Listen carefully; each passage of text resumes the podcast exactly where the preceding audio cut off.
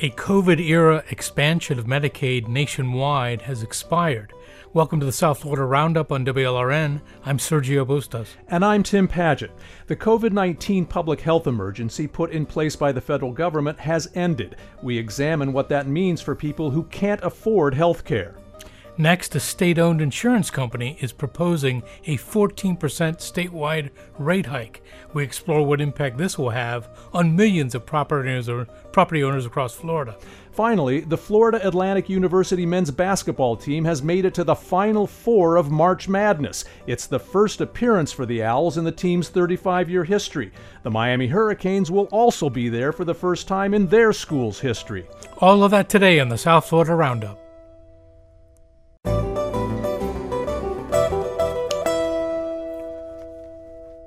Welcome to the South Florida Roundup on WLRN. I'm Sergio Bustos. And I'm Tim Paget.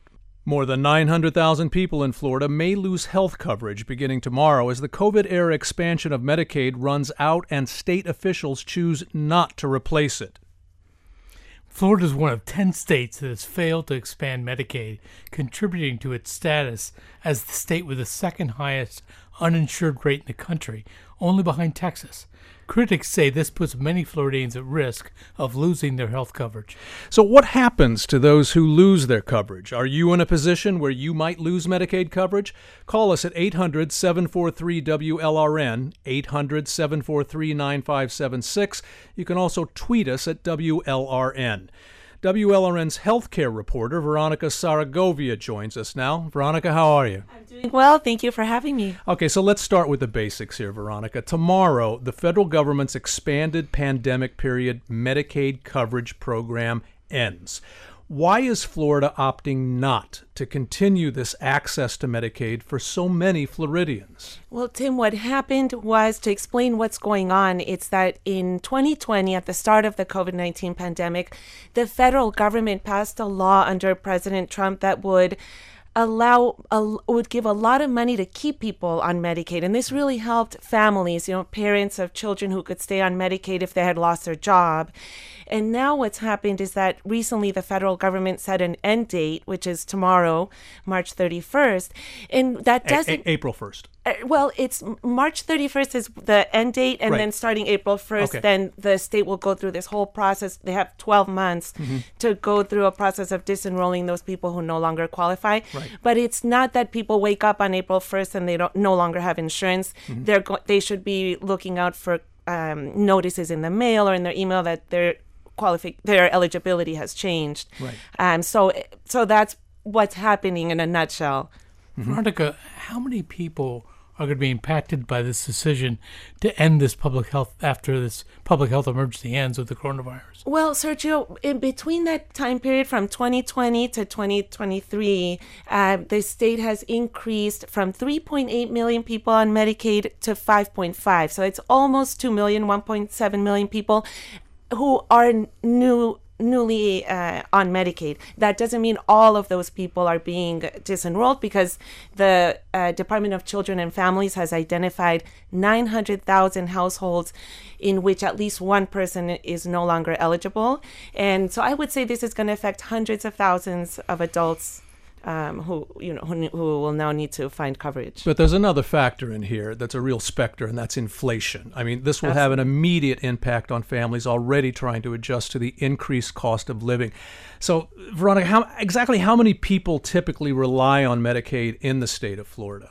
Well, it, we have um, at the moment um, there's more than 5.5 million people. Right, they've adjusted Mhm. right, and um, they've adjusted the some of, the, for instance, those 900,000 people were no longer eligible given the federal poverty level of 2022. That has been expanded in 2023 in terms of your income eligibility because of inflation. So that's why we don't have an exact number of how many people no longer qualify because it's a little But how much more onerous does inflation make it for families like these to to access the coverage they need? I mean, it is. It's it's so difficult. If we've been, you know, even reporting on the cost of basics like food, Right. Um, and, and and we've been reporting about the increased lines of people waiting for for donations at food pantries, and and so something like this, having to pay for monthly premiums of health insurance, would be very difficult when you are struggling with so many expenses. Yeah. Let me ask you know, flu- uh, Medicaid essentially is an insurance program for low income folks. So, what sort of services will people not have access to beginning tomorrow? That's a great question. Medicaid covers, for instance, going to a doctor's visit. Um, if there's some screenings you need to be doing, like mammograms, uh, some hospital coverage expenses, dental health, which is so important that we don't talk about as much, but um, very important. And also for some people who live in nursing facilities, long term care facilities, that's covered, and uh, children as well.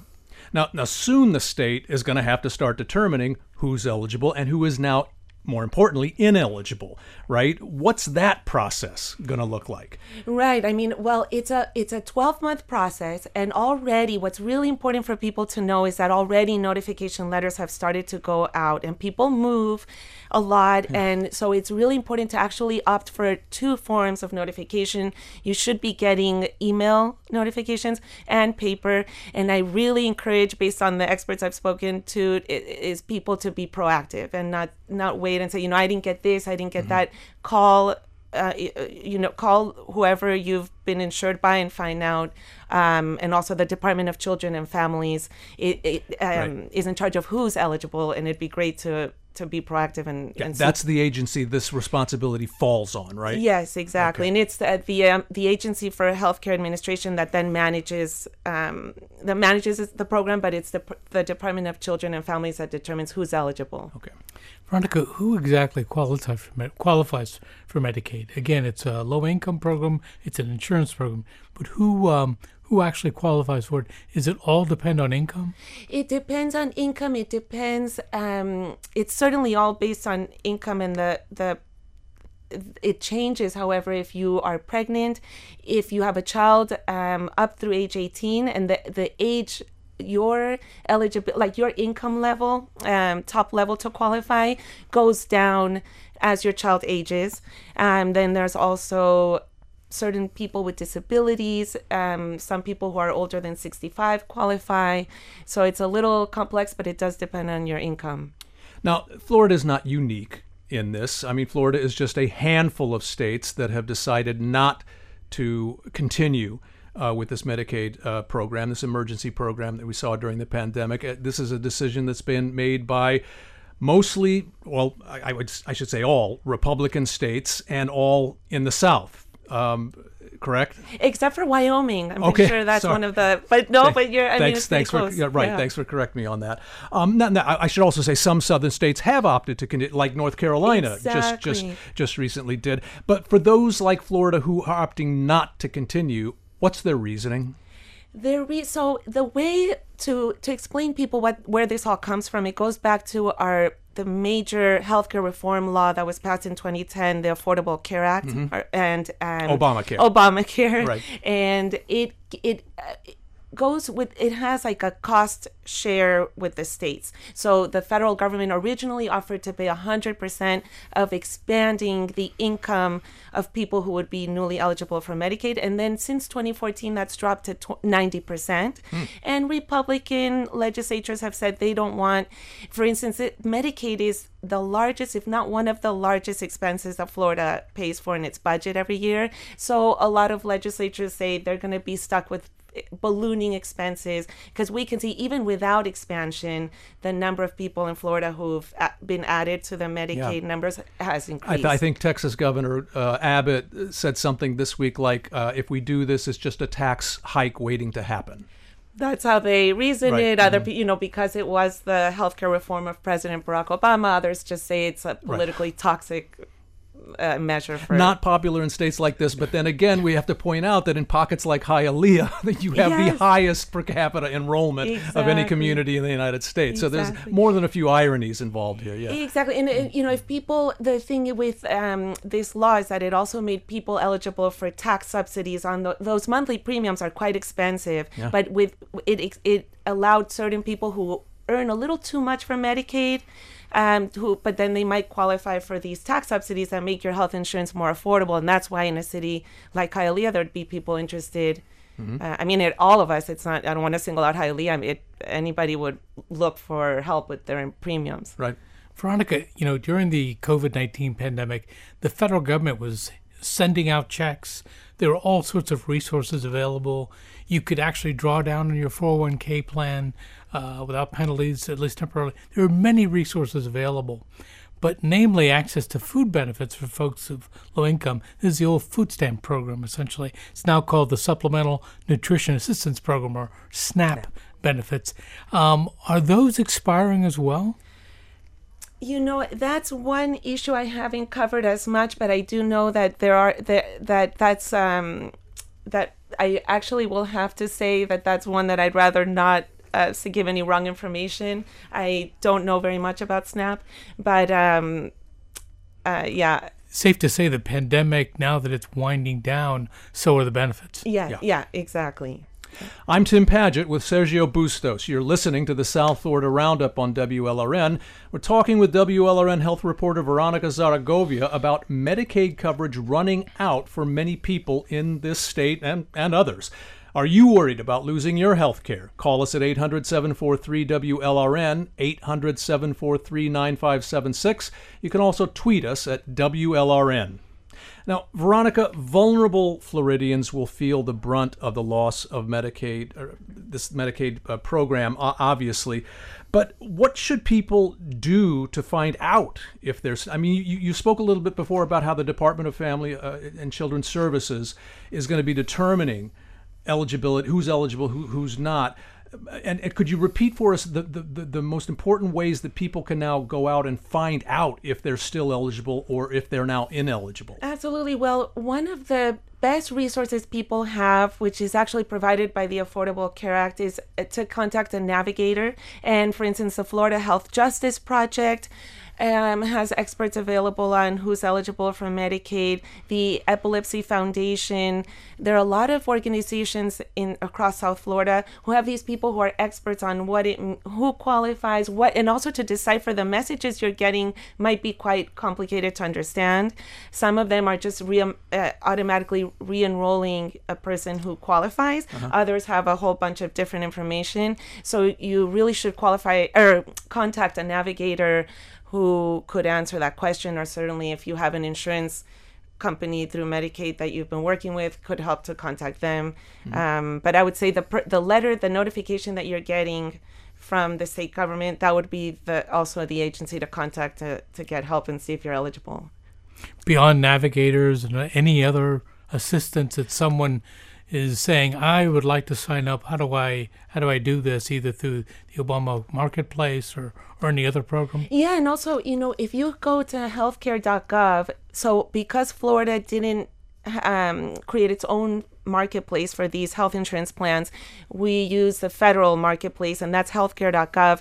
And when they ha- they have navigators there too, people who will help you when you go to the marketplace and you need to sign up. You might qualify for Medicaid if you've been uninsured all this time and you don't know, or you might qualify for subsidies on private plans on that marketplace. So it'd be also an option is to just go stri- to healthcare.gov and then try to sign up for health insurance through there because there's there are rules that even though the enrollment period has ended for the Obamacare plans as we call them, mm-hmm. if you had a life circumstance change like this where you lose your insurance, you can then still be added. So it's good to Okay, yeah, out. that's that's important to know. Yeah. But Veronica, I also want to turn to something you you've done some groundbreaking reporting on recently, if I if I'm not mistaken. Um, you know, the this this question of what does losing Medicaid do to communities. um, demographics like black women, for example, and, and, and who, who might be losing access to breast cancer and mammogram programs. Um, Latino women, for example, or not, not just women, Latinos in, in general, uh, when it comes to things like leukemia.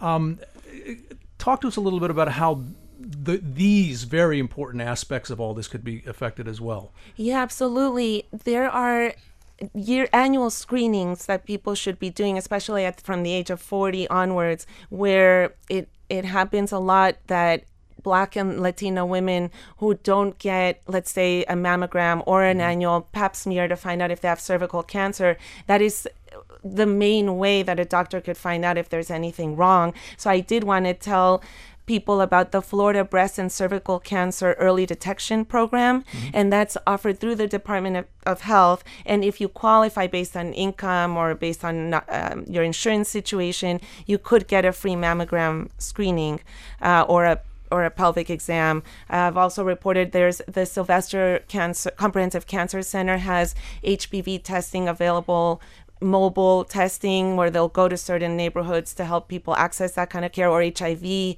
and AIDS care that uh, all of it um, is expensive when you're uninsured, mm-hmm. a medication, for instance. So there are options. I do also want to tell the public about sure. Florida Kid Care. Mm-hmm. If you if your child has if you're no longer insured, that's one option for for insuring your child at a more affordable price. You can also go to federally qualified health centers, and those offer sliding fee scales. So, depending on your income, you could at least get care that is uh, more affordable. Why is the leukemia situation so such a concern in the Latino community? It's a great question. What I'm reporting on is that doctors who I interviewed. Uh, this is a national uh, um, phenomenon, but right. in, at the Sylvester Comprehensive Cancer Center at the University of Miami, they're finding a majority of their patients with certain types of leukemias, uh, like acute myeloid leukemia, which I'll explain in a second what that is, are sure. Hispanic and Latino,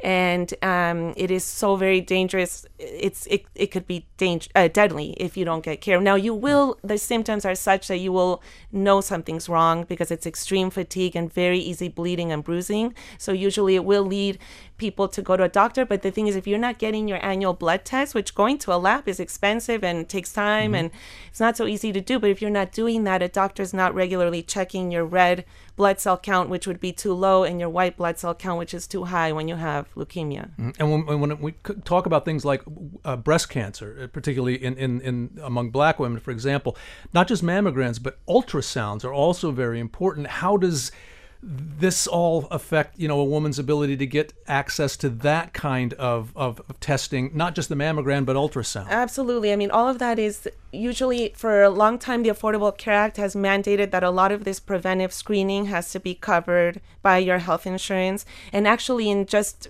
very recently um, there's been a federal judge in texas who has struck down that provision and huh. a lot of this preventive care it, it would mean that uh, insurers no longer have to cover that of course there's going to be a whole appeals process from the federal government, but it's it's just a, a very complicated time for health insurance in Florida and in the U.S. Just knowing what's going to still be covered and what's not. So I do urge people, especially the Florida Health Justice Project, as a starting point. If you're lost and you don't know what what's happening to your status, definitely reach out to them. Veronica, I was going to ask: Are there any legal challenges to anything uh, in regards to Medicaid expansion, anything on the horizon, because you've got a Republican majority uh, legislature. Uh, in fact, it's a supermajority, meaning the governor, uh, you know, can do what he wants essentially. Yeah. And Governor DeSantis has made very clear in his positions. Any legal challenges? Any anything the advocates are are, are going to fight for uh, as it relates to Medicaid expansion and health care coverage in general? Right. Well, it, when it comes to legal challenges, Florida, you know, because that decision to expand was left up to the states, there it's not like Florida is not one of the states where people can put this on the ballot, as happened, for instance, in other states where the voters in Republican states uh, showed that they wanted expansion, and the state legislatures went forward with that. So there isn't any legal challenge that I know of so far with this without Medicaid expansion. But a lot of advocates are very hardened by the North Carolina decision in recent days to expand. It was one of the holdouts, a, a red state, and um, they're hoping that Florida will join and, and expand. Veronica Zaragovia is WLRN's healthcare reporter. Thanks so much for helping us understand all of this, Veronica. We really appreciate it. Thanks so much to you both. Still to come. The state run insurance company, Citizens, is proposing a 14% statewide rate hike. How will you be impacted?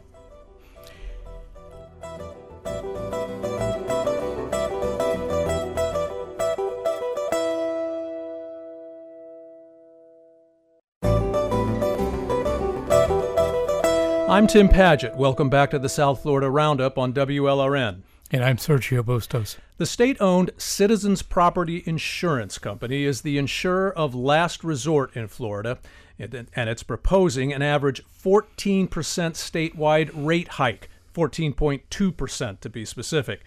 If the proposal is approved by the Office of Insurance Regulation, Citizens would be raising rates for their policies, like the most common kind of homeowner insurance, primary residence, multi peril policies, etc., by 12% come November.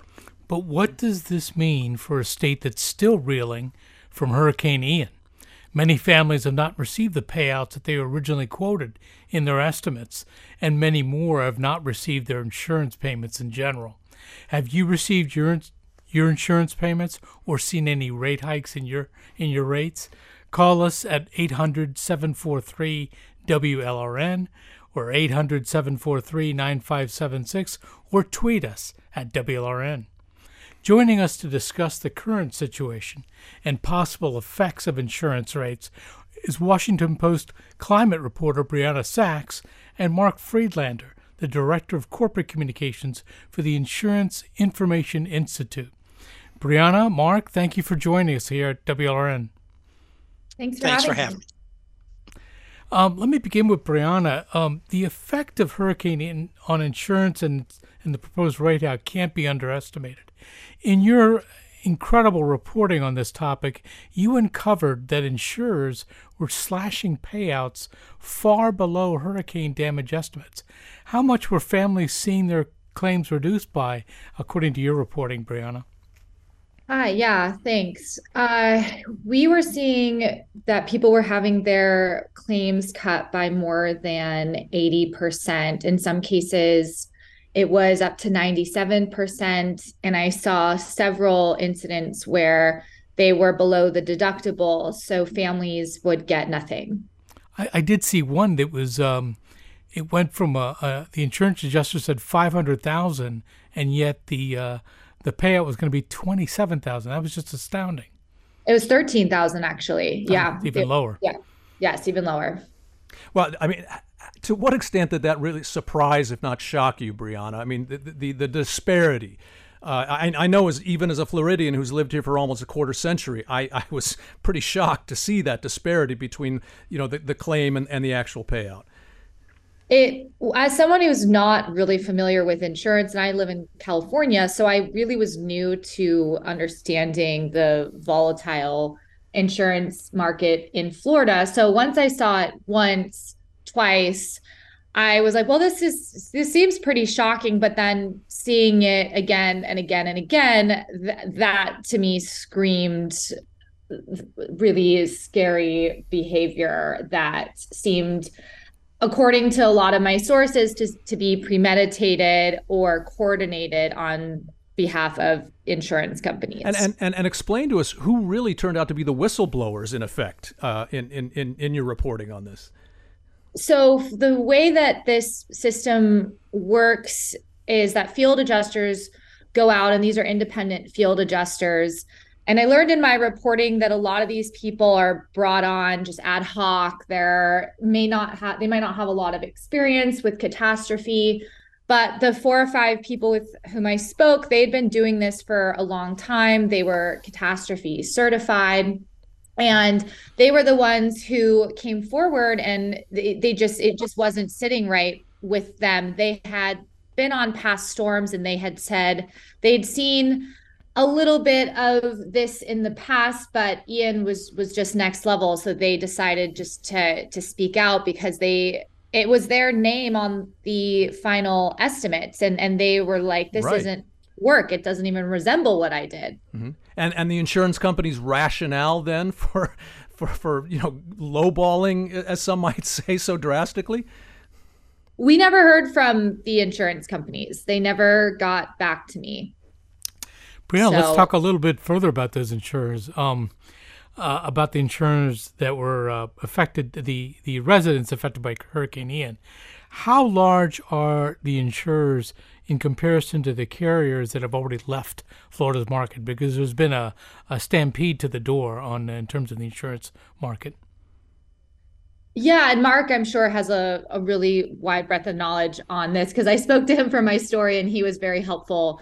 Um, but for the insurance companies I was investigating was Florida Peninsula and Heritage, and, and both are pretty sizable regional carriers, I learned. And, you know, Heritage has uh I forgot how many that I think they, you know, they took on, or maybe it was Florida Peninsula, but at least one of them had about like 23,000 claims. So it was, it was significant.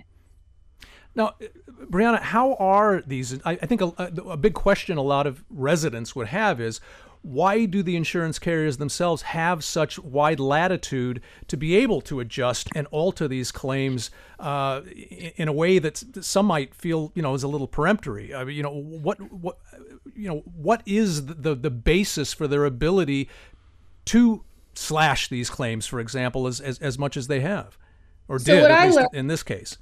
Right. So what I learned through my reporting, and this is based on I've I think I've been having having even more conversations now with a lot of people in the industry is that these insurance companies these regional ones they're smaller they don't have a lot of reserves in the bank nor do they have the amount of adjusters needed on hand to re, uh, respond to an event such as ian so they reach out to a third party administrator and that tpa brings on independent adjusters. And the carrier gives the the the license the contracting company guidelines basically saying we're not going to pay for this. We're not writing for roofs we're not going to replace any tile roofs. These are things i heard throughout my reporting. These are usually not done in writing. They're done on phone calls or you know zoom meetings. And then the uh, tpa they send out the field adjusters and the field adjusters go out and they write the damage that they see and they turn that in. And then it's the desk adjuster under the direction of the TPA who goes into this system called Xactimate and changes and removes items, damage, narratives from the desk or the field adjuster's work and leaves their name on the report and so that they can keep the contract with the carrier.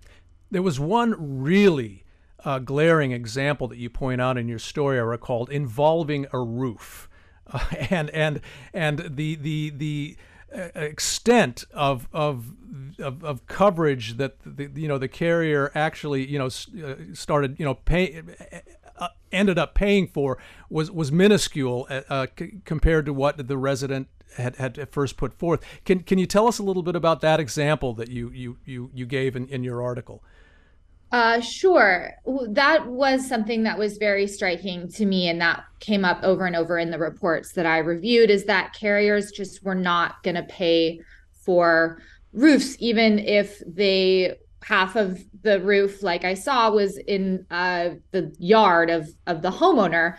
So the would only write for a few tiles or they would say that we're just only going to replace like a, a small section. So one couple that i profiled they needed a new roof and the insurance company heritage with whom they're still battling went in and changed it to say they only needed a, a partial replacement and gave them they haven't even given them the amount that they need for it, but they sent them a check for ten thousand dollars, which in this day and age with the cost of materials and everything just doesn't really do anything. Um, another thing that I saw from or that I heard from adjusters was that the carrier floor, this was Florida Peninsula, no matter the damage of the roof, they would go in and they would only they would change the damage to say only like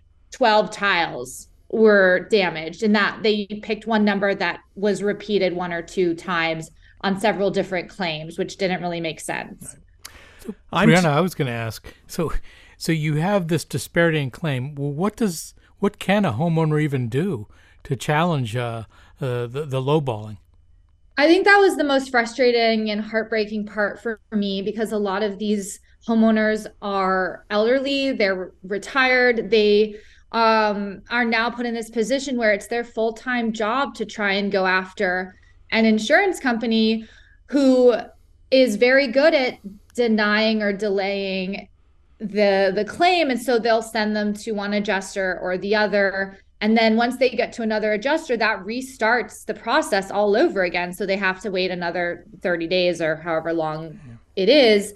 And i had several people tell me that they complained to the state, to the Department of Financial Services, and nothing was being done until I reached out a few times. And now apparently it might be under investigation, but it is really hard for these homeowners to even get a human on the phone, yeah. uh, let alone, you know, if they have to go after an insurance company or if they need to bring on an mm-hmm. attorney after that new law in December, they're going to have to mm-hmm. cover those costs as well. I'm Tim Padgett with Sergio Bustos. This is the South Florida Roundup on WLRN. We're talking about Citizens Insurance's proposed 14% statewide rate hike. What are your concerns about this proposal? Call us at 800 743 WLRN, 800 743 9576. You can also tweet us at WLRN. Now to Mark Friedlander with the Insurance Information Institute. Mark, why is Citizens Insurance proposing this statewide rate hike? Citizens is in a very precarious financial position, and they have been for many years as they continue to grow and become the largest home insurer in the state of Florida with over 1.2 million customers today. They have their risk exposure increasing tremendously. And the real problem with citizens is they are very rate restricted. So they are not allowed to charge the same rates as a private insurer. We call this in the business not actuarially sound rates. So if they were to charge what private insurers would charge for the type of risk they're writing, they would be requesting a 58.5% increase, and that's according to Citizens Actuarial Analysis. Instead, they are rate restricted, so the average rate hike that they are now going forth with the Florida Office of Insurance Regulation for review is 14.2%. A little bit less in South Florida. We broke it down, and for homeowners in South Florida, Miami Dade would be 11.9%. Broward homeowners would be 12.2%, and Palm Beach County homeowners would be 12.9%. So a little less than what that average equates to. But once again, they are forced by state regulations to sell insurance below market. And to give you an example, the average premium for a citizen's customer today is roughly 44% less than the private market averages. So you could see where the problems are. And what happens here is if we hit, get hit with a major storm, particularly South Florida, where the majority of citizens' policyholders live, it would wipe out the reserves of citizens. What happens then?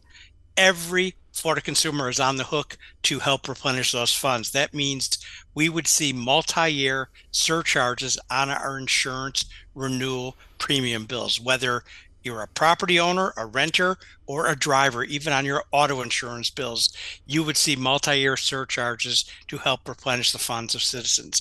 So it's a real problem in terms of risk exposure mm-hmm. and the availability of funds to pay claims for a big loss. So, citizens' argument is you may be feeling squeezed, but it could be a lot worse. Well, we, we saw it play out this week, actually. Uh, right after Citizens made its announcement, there were two virtual rate hearings with the Office of Insurance Regulation for private insurers. Those rate averages that those two companies are seeking are roughly 66% to over 100%. So you compare that to what citizens wants to enact and you can see a major difference. And let me just turn the clock back one year. Last year citizens asked for a double digit rate increase as well not quite as big as this one but fairly close. They were only allowed by the regulator to implement 6.4% so we looked at the Florida market last year. We we analyzed that. The average increase in Florida last year was 33% year over year renewal increase. Citizens was only allowed to implement a 6.4% average increase, which went into effect last November 1st. Mark, and this year we are. Oh, go ahead. I'm sorry. Go yeah, ahead, let me just uh, continue on this point. My understanding is there's also a 20% rule where even if you wanted to go to Citizens, if another carrier offers you within a premium within 20% of Citizens, you'd have to go with that one. Is that true? That is correct. That's actually part of the regulations that were passed back in December at the special session. So, give you an example. Say your renewal premium is 3000. If you get a quote from a private insurer that falls within 20%, that'd be 3600 cap, you would be required to move to that private insurer. Sounds possible, but here's the situation once again, Citizens' average premium is 44% less than the private market. So, most likely, very few private insurers would be within 20% of your Citizens' rate. So, you're getting a real discount if you have Citizens, even though it doesn't seem like it. If you get, say, a 12% increase, which would become effective starting this November 1st uh, and rolls out through the entire year after that based on your specific renewal date. But looking at 14.2% averages versus what we project to be 40% averages in increases in the private market. Citizens customers still are getting the better end of the deal. Now we have a call from Miguel in Fort Lauderdale. Miguel, you're on the Florida South Florida Roundup. Yes, sir. Good morning. Anyways, the biggest problem we're having in Florida is the insurance fraud. People are remodeling their whole houses because they happen to have a leak on their hose bib. And it's ridiculous. I, I am a handyman. I go to many houses on a weekly basis, and I'm tired of seeing these insurance fraudsters taking advantage of the uh, game.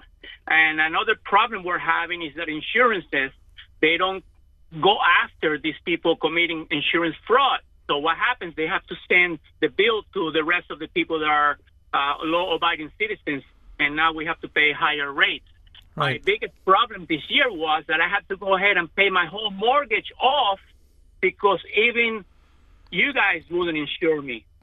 Nobody will insure me. So I have to go pay my, my insurance off. Now I have no insurance. Yeah, a lot of people in Florida are in that situation. Miguel, thanks very much for your call. Mark, Miguel actually brings us to a very important question what is the legislature in Florida doing about this? We, are seeing bills move through again, targeting uh, abuse, fraud, as Miguel is pointing out. Uh, you know, particularly on the part of lo- the part of lawyers and contractors uh, who are who are just you know uh, suing the heck out of uh, you know insurance companies, et cetera. But that, but that's really not the whole story. What's being done and what needs to be done?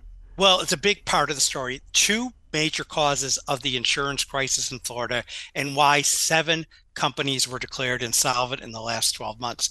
Litigation abuse combined with assignment of benefits fraud. And here I'll give you a perfect example of litigation abuse. The legislature just passed a, major tort reform bill last week to get lawsuits under control in the state against insurers.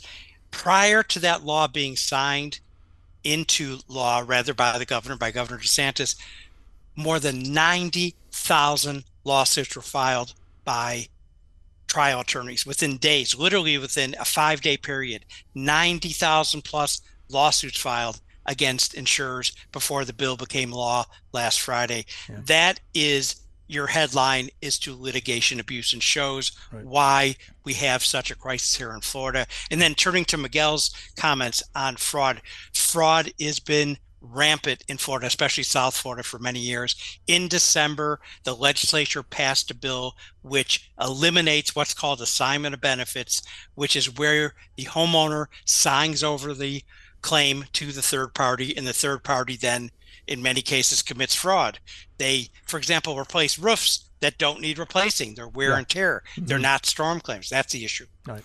Well, Let me ask. Well, we're, we're, actually going to have to leave it there. I'm sorry. Uh, but this is what a Florida mess. We could go on forever. Mark Friedlander is communications director for the Insurance Information Institute. Brianna Sacks also enjoy, uh, joined us. She's the climate reporter for the Washington Post. Thanks very much to both of you. Still to Thanks come. so much. Still to come, two South Florida teams make it to the Final Four in March Madness. Call us at 800 743 WLRN or 800 743 9576.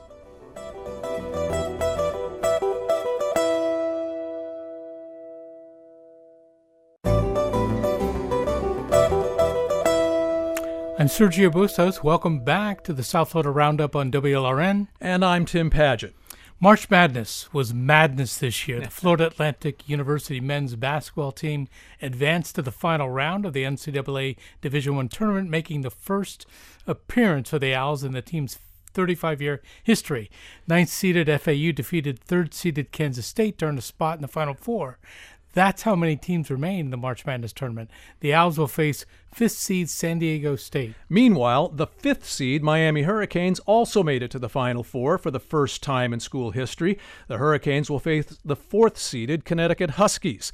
The Final Four will play in Houston. As for Florida Atlantic, what kind of impact could this national recognition have on the school? Who are you rooting for? Go Owls, go Canes? Let us know. Or ask us a question about the teams by calling 800 743 WLRN. That's 800 743 9576. Joining us now from Houston to discuss the incredible run by these Florida programs is Eric Wallace. He is the deputy sports editor for the Palm Beach Post, and as I mentioned, he's talking with us from Houston, where the final four games are being played starting tomorrow. Eric, Eric welcome to the South Florida Roundup. Appreciate you guys having me on. Absolutely excited to be here. Sure. Look, Eric, not just FAU and UM, but San Diego State are all playing in the Final Four for the first time. The other team, as we mentioned, the University of Connecticut, has been to the big dance before. But how unusual is it to have that many debutantes make it this far? It's absolutely unprecedented. Uh, if you look back at the history of college basketball, the uh, seeding era technically began in 1979, and, and, never before have there been three teams uh, making their debut uh, in the Final Four at the same time.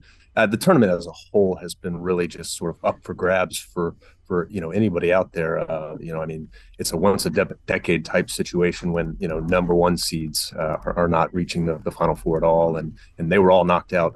you know, in the Sweet 16 this year. So it's really just been a, a crazy tournament with a lot of upsets and a lot of a lot of teams that are not always on the national radar, uh, you know, having a lot of success.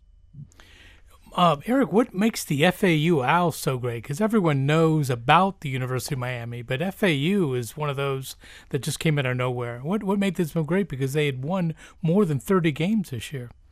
Absolutely, yeah. Uh, you know, I think the thing that's impressed me most, uh, you know, watching them, you know, develop this season and, and, as this run has taken off in the NCAA tournament, uh, is their style of play.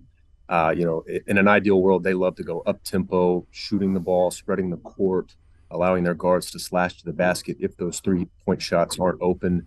Uh, and when they get the ball moving around, I mean, their their passing is just you know absolutely precise. So I think you know I've been really impressed that they've been able to you know impose that style on others, uh, forcing teams that you know maybe like a Tennessee uh, in the Sweet 16 who would have preferred to play a slower pace. Hmm. Uh, you know, FAU has been able to break through that and really you know impose that that that spread out style of of, of up tempo basketball. Yeah, Eric, is that is that that's interesting? Is is was that the case with other uh, Cinderella teams that we saw beat the big guys? You know, people like Princeton and Fairleigh Dickinson. Is is that one of the best pieces of advice you can give uh, a Cinderella school in this tournament? Is is is to just you know go aggressive like General Patton uh, on on these on these big schools?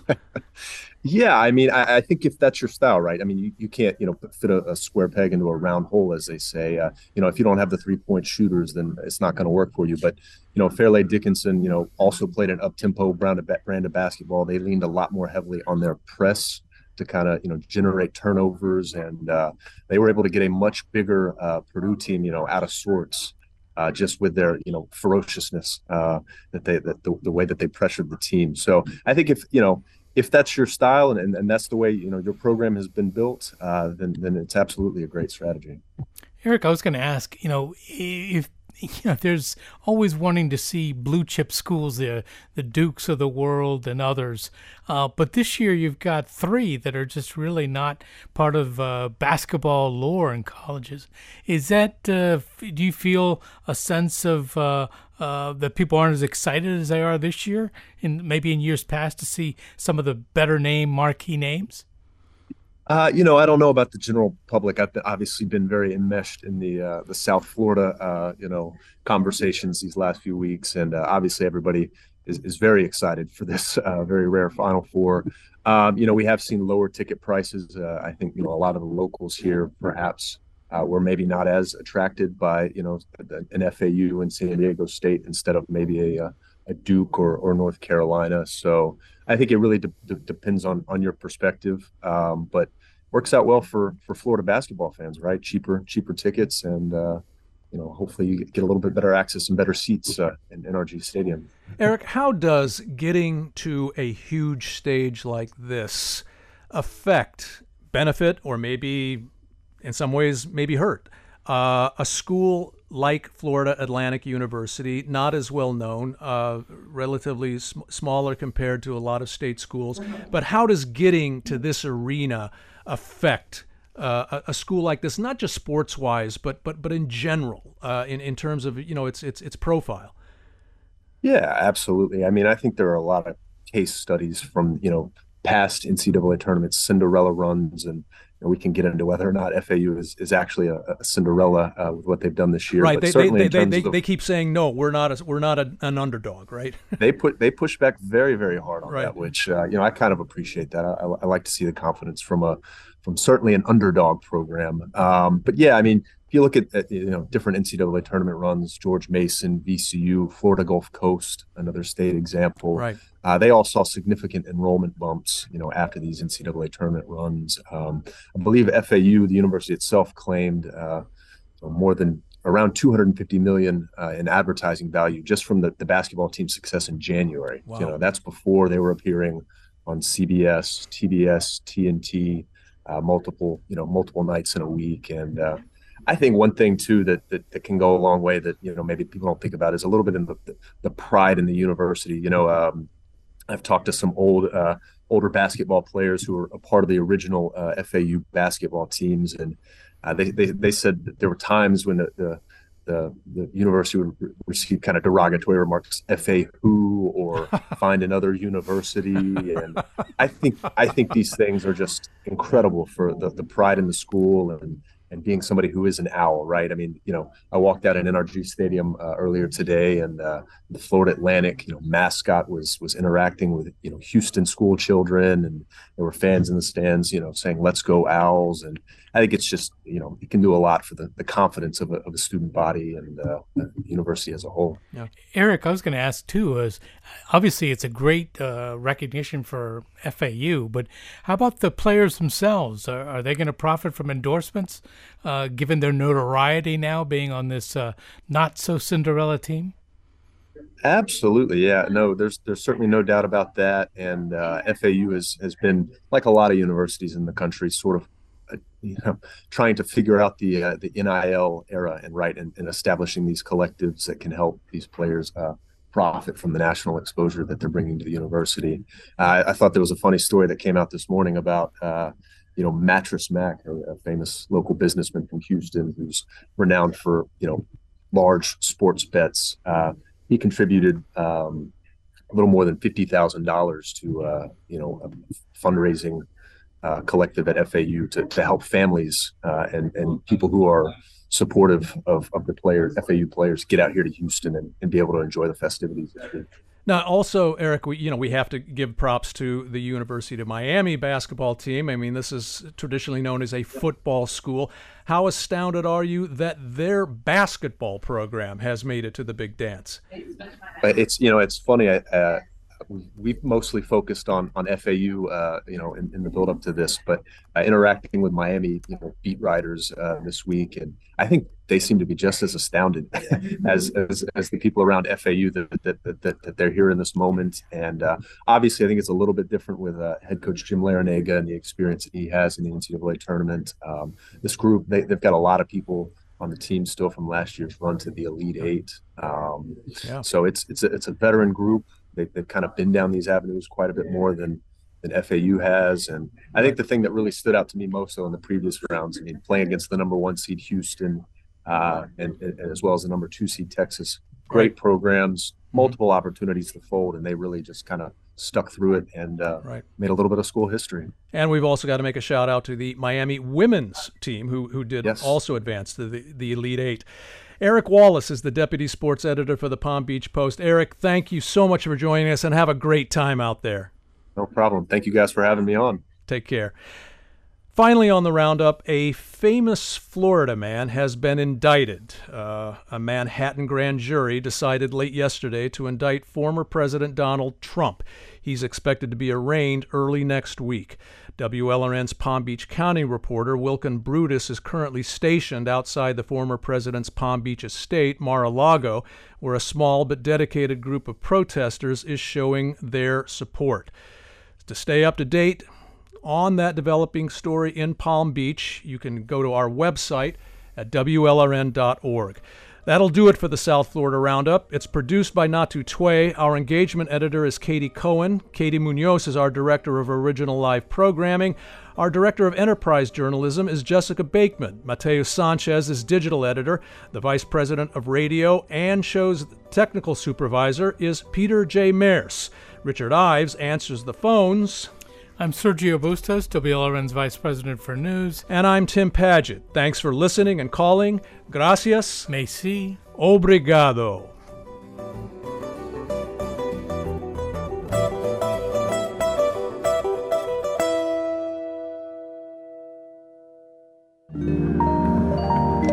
WLRN Public Media.